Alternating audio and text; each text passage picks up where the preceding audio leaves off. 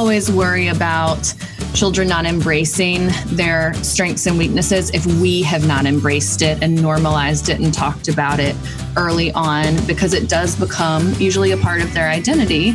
And if they haven't embraced it, they're usually trying to fit into a mold that's not them.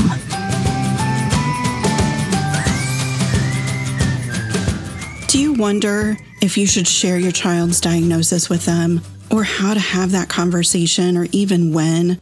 Do you wonder if you're going to make your child feel somehow less than or broken if you talk about diagnosis? This is the episode for you. I'm talking with Dr. Emily King about how to talk to your child about their diagnosis and also their abilities and their support needs. This is a conversation you must have with your kids. Dr. King and I both agree upon that. And this is the episode that will tell you why, how, and when. Welcome to the Parenting ADHD podcast, where I share insights and strategies on raising kids with ADHD straight from the trenches. I'm your host, Penny Williams. I'm a parenting coach, author, ADHD aholic, and mindset mama honored to guide you on the journey of raising your atypical kid. Let's get started.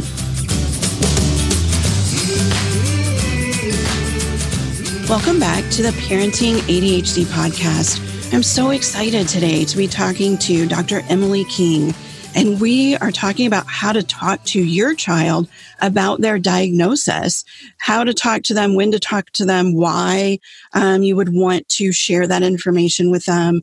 Um, super important conversation and very valuable as to what you as a parent really need to think about as far as having a diagnosis and who to talk to um, about it and when.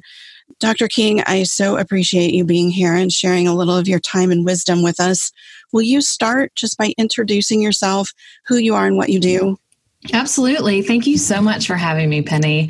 Um, I am a licensed psychologist in private practice in Raleigh, North Carolina. Um, I started out as a school psychologist, worked for five years in public schools, actually um, in Houston, Texas, and right outside of Houston, Texas. I did my internship there and stayed and got a really great experience there with mental health in the schools and a huge range of needs and working with kids in schools and um, families. And then Raleigh is home, so returned home and have been in private practice since. Um, I specialize in kids with autism, ADHD, anxiety, um, and help their families support their behaviors, but also um, I use the DIR floor time approach in therapy and also some cognitive behavioral therapy with the older ones to help them understand their emotional regulation. And of course, um, consulting a lot with collaterals like OTs, um, speech language pathologists, psychiatrists, and helping kids and families navigate their team. Um, I also, a couple years ago, started the Parenting on Your Own Path blog, which name was inspired just by the fact that every single family I work with is on their own path, and we've got to just get there and let go of whatever path we had in our head or whatever path our neighbor is doing, and follow our child, follow our child yes. and what they need, and being that parent that our child needs. Um, I have two boys myself, um, a 12 year old and a six year old. So I am a boy mom in it with um, others Deep as well. It. Deep yeah. in it. Yeah. Yes. yes. That was always my fear was having a bunch of boys. Like I just didn't know what to do with boys. So thankfully I had a girl first. But anyway, yeah, it just cracks me up. Um, where do we start with this conversation? I think really it's we start with do you tell your child and why? Um, and then we can kind of move into maybe what that conversation might sound like. Right. So we absolutely talk to our children about how their brain is wired and how their brain works, um, what their strengths are, what their needs are. Um, the timing of it is going to be different for every child, like any other big conversation, whether it's about religion or grief or um, the sex talk, you know, this all comes in layers and it's layered often by developmental awareness of what they can understand developmentally and also led by um, where their frustrations are at that time and helping them understand why they're feeling frustrated about that. They're not imagining it.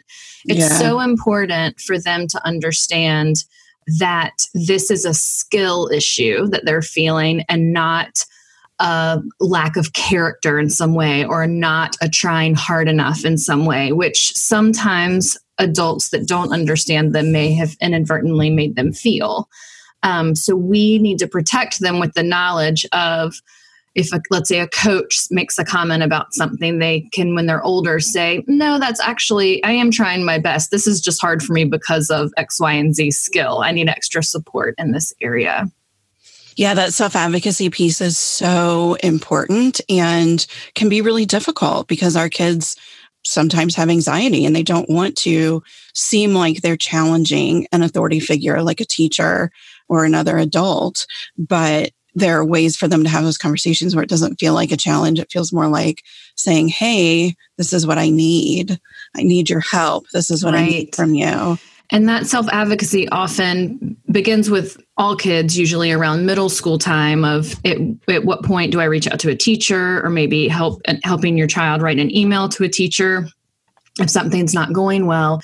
And we want the groundwork to be laid before then. I mean, usually, if I had to give an age, I would say roughly, you know, third, fourth, and fifth grade, depending on your child's development helping them understand why learning's starting to get a little harder. So by middle school, they know what's hard for them and we're working on the self advocacy piece of oh this is that area that i need this support in and we're helping them reach out to that teacher or speak up for themselves it's harder for them to process oh this is hard for me and i have to tell people about it right but if they've had a few years to settle in with that information and grow in other areas that they have strengths in, it helps them balance that idea of strength versus need. Yeah. When, let's talk about when. When do we talk to our kids? Do we talk to them when they first get diagnosed? Do we um, share with them why they're having this evaluation before they even get a diagnosis? Is it more age dependent? Right. So, um, it probably in the last five to 10 years, we've seen an increase in how young kids are getting diagnosed, which is fabulous. So it's we could have an 18 month old diagnosed with autism, we could have a four year old diagnosed with ADHD. Um, at that age, it's not necessarily developmentally appropriate to explain all of this we would just explain at preschool ages that we have this helper that we go, we may call it a therapist, you know, a helper that we go play with, and she helps us learn how to move our bodies and get stronger, which would be like an OT. Mm-hmm. Or under helping kids understand, oh, it's been harder for me to um, be clear with my words and i and if they're noticing that it's harder for them to talk oh i go to see so and so, and she helps me get my words clear. So it's more about when does your child start to notice differences and naming that difference connected with we're doing something about that, and this is your helping person that we're going to um, go see. And some of those conversations are going to be in retrospect. So some preschoolers just go with the flow and they go to whatever therapies like it's an extracurricular activity. Right. They are not even bothered by it. Well, around early elementary, if you're starting to see more awareness of differences, you can explain, um, yeah, well, this kind of thing is hard for you. Remember back when we used to see you know, Miss April, she was your OT. And what that is, is a helper that helps keep your body strong and helps you um, calm your body when you're really excited or really angry and helps you learn to write. And you can give some examples that they may remember um, and they also, young kids may not remember, and that's okay. But as they're getting older, you're really just normalizing, yeah, this is hard for you. So, the quickest answer to this, and it's going to vary for every child, but when a child is starting to feel frustrated and starting to notice differences, we want to get right to it. We want to get right to let's talk about what you feel Yep, I think that that sounds like it's harder for you. If you've had a diagnosis and an evaluation, we would want to go ahead and share generally some of that information with mm-hmm. them. And then if you're on this journey together and you're thinking, oh, we need to get some testing done, then helping them understand we're going to see a psychologist and their job is to figure out how you learn and we are going to figure this out together. Yeah. And I think, too, an important piece of it is to have that conversation about how everybody has differences. Right. None of us are the same. We all have some sort of struggle or weakness. And even I think simplistically, we could say, you know, we have this family member who plays the piano really well. And isn't that amazing? It's an amazing talent. But, you know, I couldn't play two notes together. And that doesn't make me less of a person. We just have different strengths. I am good at writing or whatever it might be and kind of helping them relate that in a real world way too for the younger kids but you know they they get to school and they just feel so overwhelmingly different mm-hmm. i know that they do and it's so defeating and to keep that conversation kind of alive that everybody struggles with something and this happens to be where you need more help and that may be different than a lot of your friends, but it doesn't make you less than. Right. And so I always will coach parents to let's focus first on the abilities. Like you said, what are the interests and the motivations? It sometimes is not academic, and we need to help kids not just get the message that academic means successful because that is so not true in our culture yes. really anymore. I mean, we have technology jobs that are so incredibly successful that have really changed the outcomes for a lot of kids that may have language weaknesses but really strong memory and technical skills.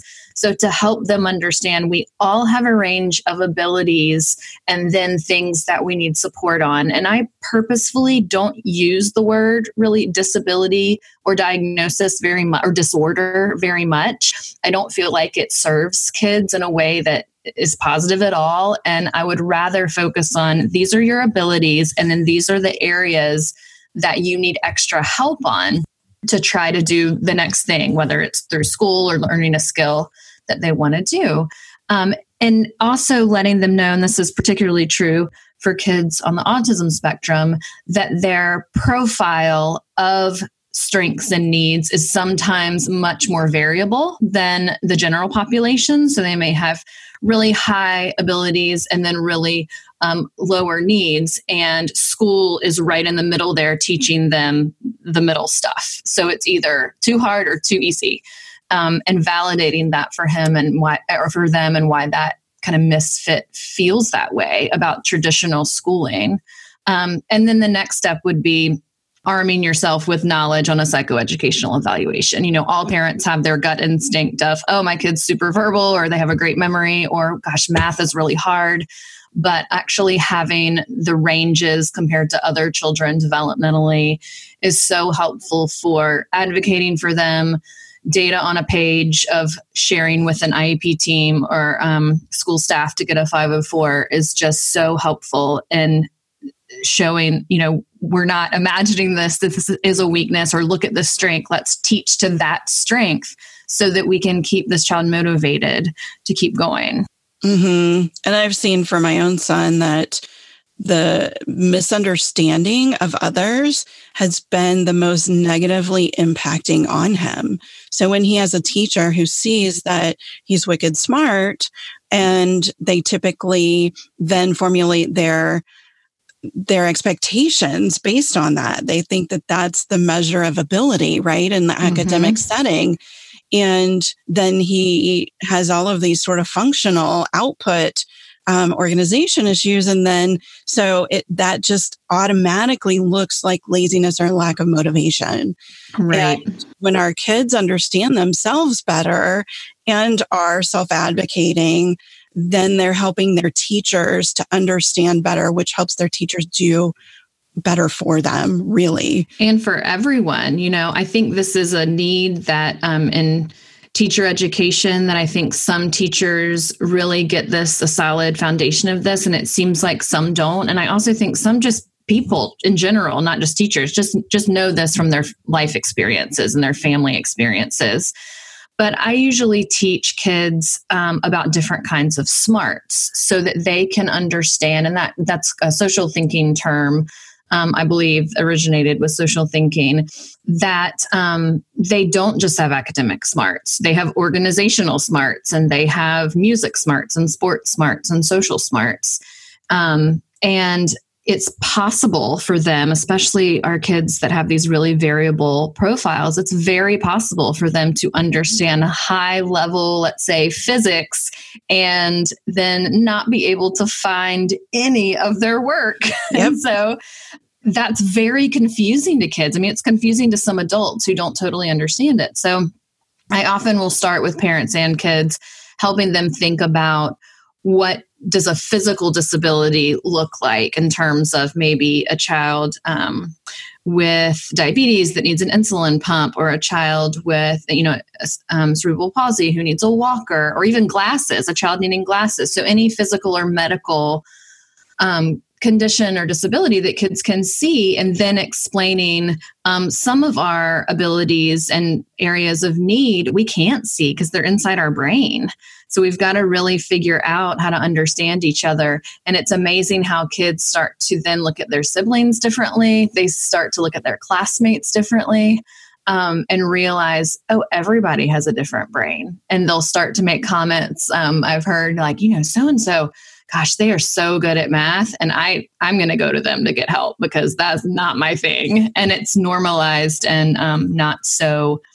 um, it's not it's not shamed it's just a part of the conversation I think we're doing better as a culture with that slowly but mm-hmm. surely. I see yeah. more television where we have characters with different needs, um, physical and, you know, kind of invisible is what I like to call um, ADHD or the high functioning autism. I hate the high functioning term. Mm-hmm. So it really it's less obvious and more obvious autism, but we're starting to see, and sometimes, and this is a big criticism I see all the time, sometimes these shows really trump up some of the strengths and they're not real life. But I feel like still we're showing some of the struggles and we're showing more of the aspects of what ADHD is like or autism is like or being in a wheelchair is like that that we're still educating society as a whole in a better way. And we're still showing that everybody's not neurotypical. Right. You know, we're all different colors. We're all different abilities. We're just this melting pot and that that's a good thing. Right. Absolutely. And I, I try to help um, kids understand I mean, it's like the the old saying, you know, wouldn't life be boring if everyone were the same? Mm-hmm. But it goes way beyond that. And like we will progress as a society even more if we can lift up people that have these great abilities, but they're not going to be able to get there if, if we also don't support their needs and the things that could be holding them back as well. And I think lifting up things that we don't right now label as great abilities you know, there's a lot of abilities that really contribute to society or contribute to others that most people wouldn't list as, you know, this great ability. We think about great ability as being this genius IQ or mm-hmm. a piano savant or, you know, and so mm-hmm. I think when we start thinking about the little gifts of everything, it makes such a huge difference. Right. Absolutely. Let's talk a minute about the consequences of not sharing the diagnosis with our kids or the differences. You know, not that we have to say you have ADHD, but we have to talk about their struggles and why they're struggling, that it's not that there's something wrong with them. Right. And I think this is really hard for lots of families because they're they're scared they're going to say something wrong. They're scared that they may end up shaming their child or making them feel less than. Um, there's you know still a lot of big feelings around um, labeling my child. Should i label? Should i put that word on it? So first i will explain that there are instances where it is beneficial to teach kids that this combination of strengths and needs that you have has a name um, whether that's autism spectrum or ADHD. Most kids are f- pretty familiar with anxiety um, and being able to understand I just have more anxiety than my friend does. Um, because part of the growth in their identity formation, late middle school, high school, is being someone with neurodiversity. So if they have autism, then it's going to be important for them to embrace that so that they can go into a meeting with a teacher or a job interview one day and possibly be honest about these are the things that I am great at. And these are the things that you may notice are hard for me, but that's not going to stop me from doing this job. And some of the consequences, I would say, is when we don't embrace some of these terms to help kids, they look at us and they don't embrace it as well. Um, so, you know, I think I see less of it now, but a while ago there was a push not to have even get an IEP for your child or not have the um, autism label on an IEP, but try to do it under OHI or LD. And I see less and less of that. I do feel like those classifications under IDEA and, and getting an IEP are needed. If, if this child has autism, we need to teach them with that context in mind. If we don't, we are doing them a disservice. Um, we need everyone to understand that. And um, I think some of the fears are that teachers will or people will view them as less than. But then if that happens, we need to just step up and say, you need to notice these high skills in here too um, so we can keep advocating for our child. Um, so I I always worry about children not embracing their strengths and weaknesses if we have not embraced it and normalized it and talked about it early on because it does become usually a part of their identity and if they haven't embraced it they're usually trying to fit into a mold that's not them and that sometimes can lead to sadness, depression, anxiety, mm-hmm. social anxiety of trying to fit into a situation that they just don't have the skills for. Um, and so it, it, it's a risk to then get towards adolescence and realize something is wrong with me and I don't know what it is. Um, but if they're armed with that knowledge, they know what it is and they can advocate and start asking for help that word context that you used mm-hmm. is so valuable because that's really what we're doing when we share with them their differences, their strengths and weaknesses, their diagnostic label, whatever we choose, however we decide to approach that conversation. We're giving them context for their um, experiences, for their emotions, for the way they're feeling about maybe being different from those around them. Mm-hmm. And context for something we all know, just in the general sense of context, is invaluable. Absolutely. And I think that we also need to validate for them, depending on where they are and in their schooling, um, that school is very uniform. You know, we mm-hmm. have a mm-hmm. curriculum in the United States that is very uniform to um, yes, there are different levels of math and there are different levels of different classes, but the way it's taught, the size of the classes, the seven period day, the getting up early in the morning in middle mm-hmm. school and high school, those are all experiences that are very uniform and we are we don't have uniform brains. And so helping them know that yes, most people might fit into that model, but not all people, and that's okay. Yeah, so important. Um, and then, you know, the word normalizing. So it's almost like step one is giving them context. Step two is really normalizing mm-hmm. what they are struggling with, what is happening for them. And then they're able to understand and self advocate. Like it feels like building blocks to me for sharing yeah. this information and making it accessible to our children in a way that they can use it to their own benefit. Mm-hmm. Absolutely. And I'll just add that sometimes I'll coach families to use some visual aids to um, draw out um, a Venn diagram is my favorite visual aid just because it's clear and it has overlapping circles because we are not all one thing. Um, right. And it can help kids know that my I have abilities in this area and this area and this area and then they all overlap and that's me in the middle. Um, because a lot of times children with short attention spans or lots of um, lots of visual learners um, on the autism spectrum, and it can be helpful to ground them. And okay, so I see that right now, these are my skills and these are things that I need extra support on but that this I get it now. This is why it makes learning hard when I have to go do that thing that's mostly in this area, that mostly pulls from this area that's hard for me. And then I can see why I really like that class where it mostly pulls from the things I'm really good at. And it just gives them more clarity and understanding um, the different areas and how they overlap to become what we would call neurodiversity. And I have started really talking about the parts of the brain and what yeah, is really absolutely. going on. You know, anxiety or being really emotional and not being able to kind of get out of it. We talk about the amygdala hijack. We talk about mm-hmm. even the vagus nerve and, you know, your body's response to mm-hmm. anxiety. Um, we talk about dopamine on a simplistic level, but, sure. you know, I've really just started putting that science into it too, because I think it just enhances their understanding, but it also shows them that it's not something that's a choice for them. They right. are not necessarily in control of what is happening. And that I think is a real relief for them mm-hmm. in different instances.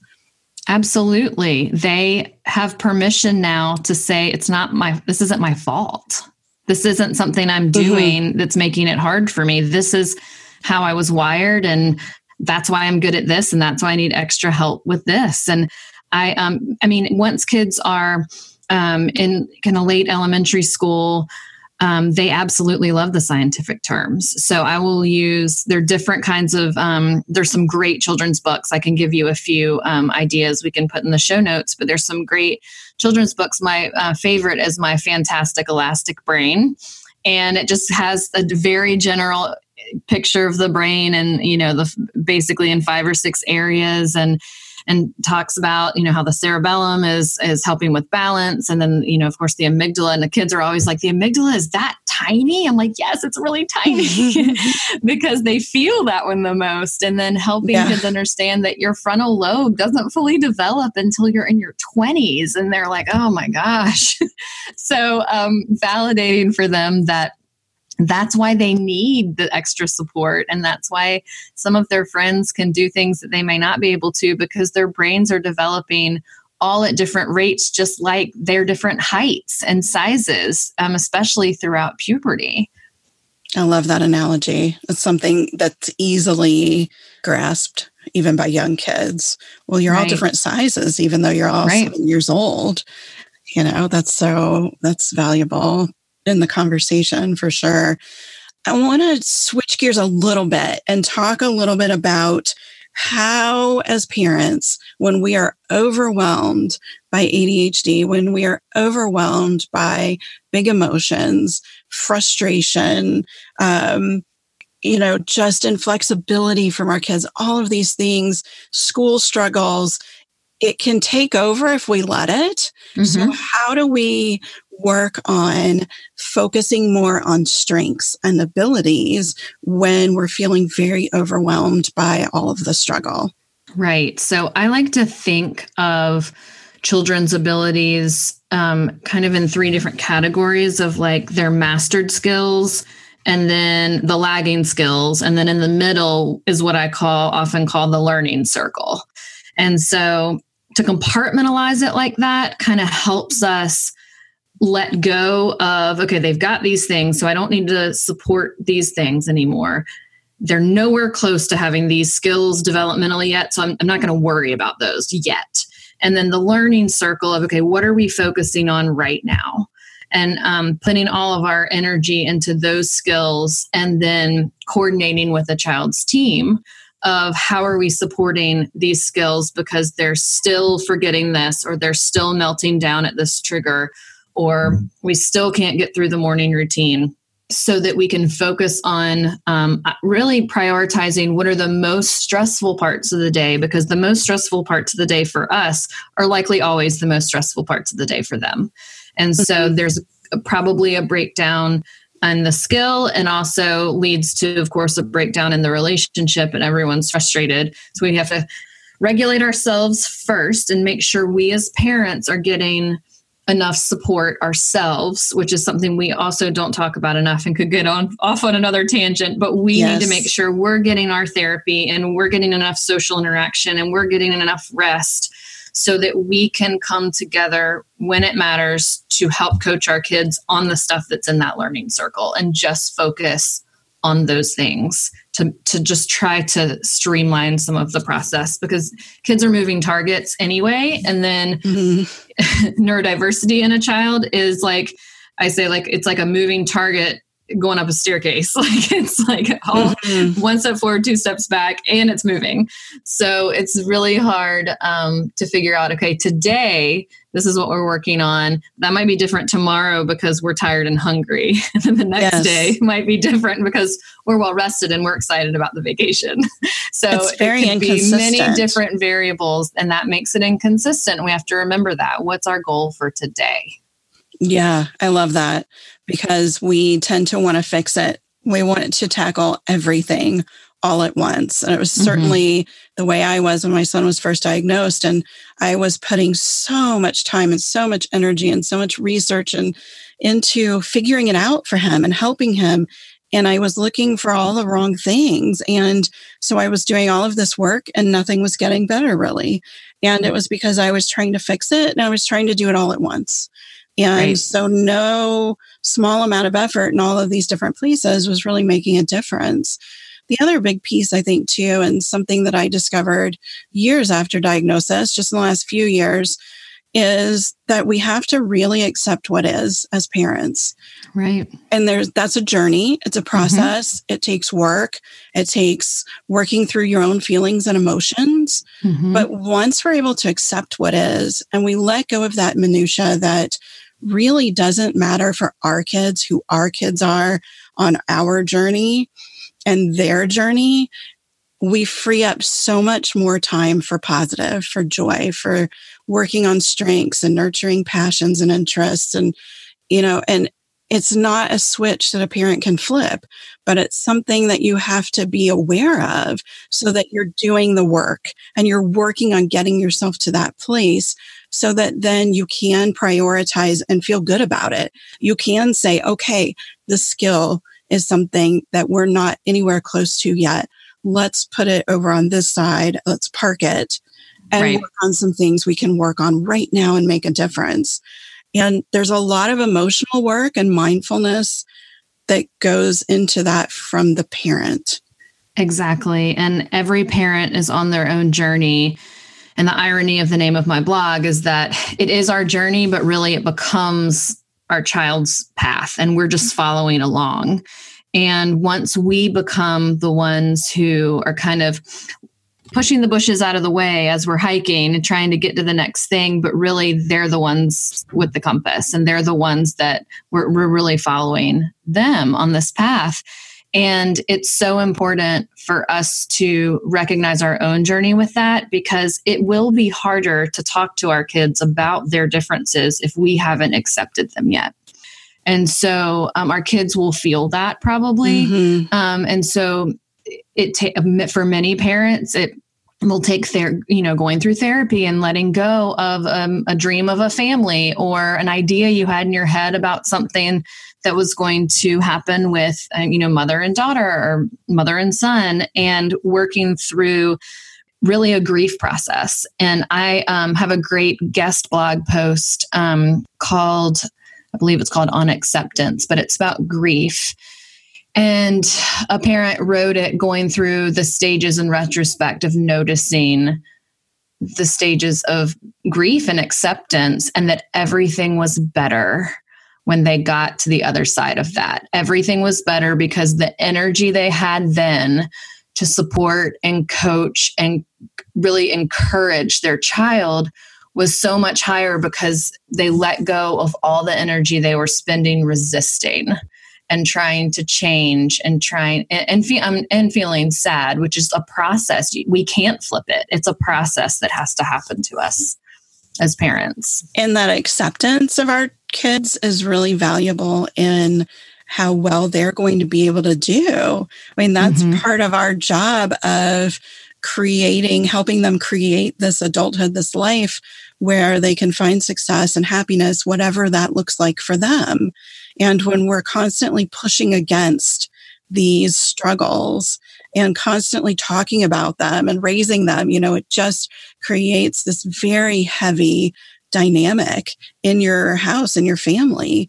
Whereas when you work through that and you really get to the other side of it, like you're talking about, it I mean, the best word for it is freeing. Yeah. I feel like such a different person. And while mm-hmm. my intention was always to really help my son and really, you know, take away some of his pain, take away his struggle, the fact that that wasn't wholly possible was really holding everyone down and really weighing us down. And that acceptance then just creates a whole different dynamic. And and the way mom feels or the way dad feels is going to rub off on everyone in the house. Absolutely. You know, you think about your friend who's negative Nelly, and sometimes you just don't want all that negativity, and you you know you're not going to dinner with that person, that friend this week, or whatever it is.